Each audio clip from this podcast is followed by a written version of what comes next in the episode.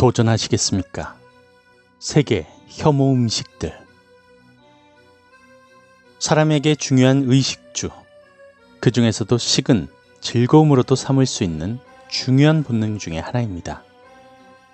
시각적으로도 먹음직스러우며 실제로 맛있는 음식의 수도 셀 수 없이 많은데요.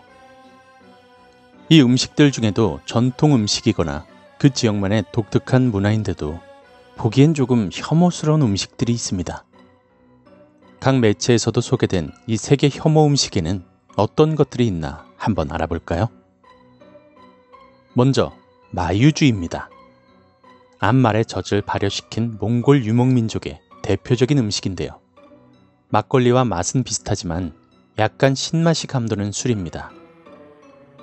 얼핏 보면 왜 혐오 음식인가 싶지만 마유주 특유의 비릿함 때문에 평소에 술을 좋아하는 사람들도 쉽게 마시긴 어렵다고 하네요. 다음은 취두부입니다. 두부를 소금에 절인 후 삭혀 먹는 발효 음식으로 중국의 음식 중 하나입니다. 청나라의 왕치화라는 사람이 만든 요리로 여름에 팔고 남은 두부가 상해 버리는 것을 아깝게 여겼던 그는 상한 두부를 재활용할 방법을 고민하다 취두부를 개발했다고 하네요. 특히 미식가로 유명한 서태후가 매우 좋아했던 음식이며 황제의 식단에까지 올랐다고 합니다. 하지만 시각적으로도 아무리 봐도 썩은 듯한 이 푸른색에 하물며 취두부에서 풍겨져 나오는 악취와 흐물거리는 식감으로 인해서 먹기가 좀 힘들다고 합니다. 다음은 번데기입니다. 길거리 간식의 대표 음식 중 하나인 번데기. 누에나방 애벌레의 번데기로 독특한 식감을 가지고 있으며 혈액순환에도 좋고 당뇨에도 좋은 건강식이라고 합니다. 우리에겐 건강식이지만 외국인들은 이 번데기를 보고선 기겁을 한다고 하는데요. 물론 모양도 모양이지만 냄새도 그렇고 번데기를 한번 씹었을 때 터져나오는 그 액체에서 혐오스러움을 느낀다고 합니다. 다음은 하칼입니다. 아이슬란드의 전통 음식으로 상어고기를 발효시킨 것인데요. 우리나라의 홍어와 비슷하게 암모니아 냄새로 인해서 좀 먹기가 힘들다고 하네요. 그리고 뱀술인데요. 이 뱀술은 한국에도 있죠. 아시아의 정력제라고 불리는 술입니다. 이 뱀술은 머리가 위로 올라와 있는 것이 정말 좋은 것이라고 하는데요. 살아있는 뱀을 넣었다는 증거가 이 모습을 띈 것이라고 합니다. 가끔 가다가 머리가 아래로 처져 있는 것이 있는데 이는 죽은 뱀을 넣은 것이니 주의해야 한다고 말합니다. 살아있는 뱀을 통째로 넣어 만드는 것이 특징이나 효능과 부작용이 확실치 않으니 조심해야겠습니다.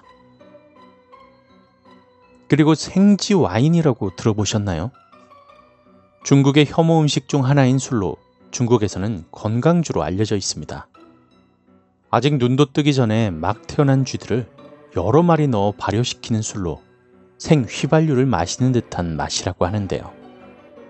어디에 좋은 것인지 그 효능은 확실히 밝혀지진 않았다고 하네요. 다음은 발롯입니다. 병아리가 부화하기 바로 전에 삶은 오리알로 태국이나 동남아시아에서 건강식으로 먹는 음식 중 하나인데요. 껍질을 까면 병아리가 보이기 때문에 시각적으로 거부감이 느껴지는 음식입니다. 털이 씹히기도 하고 식감 또한 먹기 쉽지 않다고 하네요. 시벳 커피입니다. 사양 커피라고도 하죠. 고양이 똥 커피라고 해서 널리 알려진 커피 중 하나인데요. 인도네시아에서 유명한 이 커피는 사양 고양이과인 시벳의 배설물을 통해서 만들어지는데요. 커피 열매를 먹고 배출된 똥입니다. 화학적인 반응으로 인해서 특이한 향과 색을 가지고 있으며 세계적으로 비싼 커피 축에 낍니다. 하지만 이 고양이를 양식처럼 잡아다 강제로 커피를 배출하게끔 시켜 학대 논란을 일으키기도 하죠. 취하입니다. 중국의 음식으로 살아있는 새우를 술에 넣어두었다가 이에 취하게 된 새우를 먹는 것으로 뭐 혐오감이 그리 심하지는 않은데요. 문제는 죽은 것이 아닌 살아있는 새우이기 때문에 혐오스럽다고 생각하는 사람이 있으니 뭐 혐오 음식에 속할 만하네요. 다음은 제비집입니다. 제비집은 말 그대로 제비집인데요. 절벽에 사는 제비집을 이용해 만든 요리입니다. 중국 황제가 먹던 귀한 음식으로 동양에서는 크게 거부감이 없으나 서양에서는 식감이 이상해 먹지 않는 것 중 하나입니다. 송화단 오리알을 석회와 소금, 왕겨 등에 섞은 곳에 넣고 2개월에서 3개월 동안 숙성을 시키는 것으로 흰자가 검게 변하며 눈꽃 모양이 피는 모습을 하고 있습니다. 젤리처럼 말캉한 식감도 들고 일반 계란보다 콜레스테롤 함량이 25% 낮아 건강식으로 손꼽히고 있다고 하는데요. 하지만 그 맛과 식감, 그리고 그 냄새가 너무 특이해서 거부감이 드는 음식 중 하나라고 합니다. 카수 마르주. 카스 마르주는 그냥 썩은 치즈라고 보시면 됩니다. 또한 구더기 치즈라고도 불리우는데요. 치즈에 일부러 구더기를 넣어 부화를 시키고 이 구더기들이 치즈를 먹고 배설을 하면서 생기는 치즈의 눈물이라 불리는 분해 물질을 남기게 되는데요. 이에 치즈가 숙성이 되는 것입니다. 그리고 구더기가 있는 채로 치즈를 먹으니 말 다 한 거겠죠? 양머리 요리 노르웨이의 음식으로 양머리를 아무런 양념 없이 그대로 요리하는데요. 훈제하기도 하고 삶기도 하는 음식입니다. 우리나라에서는 소머리나 돼지머리 등을 심심치 않게 볼 수 있고 머릿고기가 있으니 별 거부감을 느끼지 못할 수도 있으나 서양에서는 말도 안 된다며 고개를 절레절레 흔드는 요리 중 하나라고 합니다. 수르스트르에밍 북부 스웨덴의 진미이자 많은 호불호가 갈리는 음식 수르스트르에밍은 보통 통조림으로 많이 먹기도 합니다. 청어로 만드는데 이게 왜 혐오 음식일까요? 생긴 것은 문제 없어 보이지만 이 냄새가 멀리에서도 나는 악취의 대명사라고 하네요. 청어를 상온에서 두 달간 발효시켜 만드는데 보통 빵과 함께 먹거나 다른 음식에 곁들여 먹는 음식이라고 합니다. 물론 튀기거나 구워서 먹기도 하지만 그 냄새는 정말 어쩔 수가 없어서 현지인마저도 호불호가 갈리는 음식이라고 합니다. 다음은 참치 눈알입니다. 일본에선 귀한 음식 중 하나로 몸에 좋은 음식이라고 여깁니다.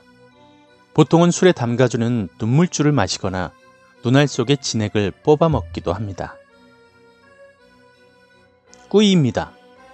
페루의 음식으로 쥐과 동물이라고 불리우는 꾸이는 크기 또한 엄청난데 손질을 하고 요리를 해서 먹는 독특한 음식 중 하나입니다. 마지막으로 원숭이 골입니다. 중국의 혐오 음식 중 하나로 원숭이의 뇌입니다. 잔인한 음식 중 하나이기도 한데요. 테이블 가운데 상자가 있는데 거기에 원숭이의 머리만 내놓고 뇌를 꺼내는데 이때 원숭이가 살아있는 경우도 있다고 하네요. 보통은 요리를 해서 먹기도 하지만 일부 어르신들은 생 것을 숟가락으로 퍼먹는다고도 하니까 확실히 이 아시아 쪽에 좀 보기 불편한 음식들이 많네요. 음, 하지만 독특하고 흥미로운 음식일 뿐 선조들의 지혜가 담긴 음식이면서도 각 문화로서 존중받아야 하기에 무턱대고 욕하는 것은 삼가야겠죠. 아무리 그래도 원숭이는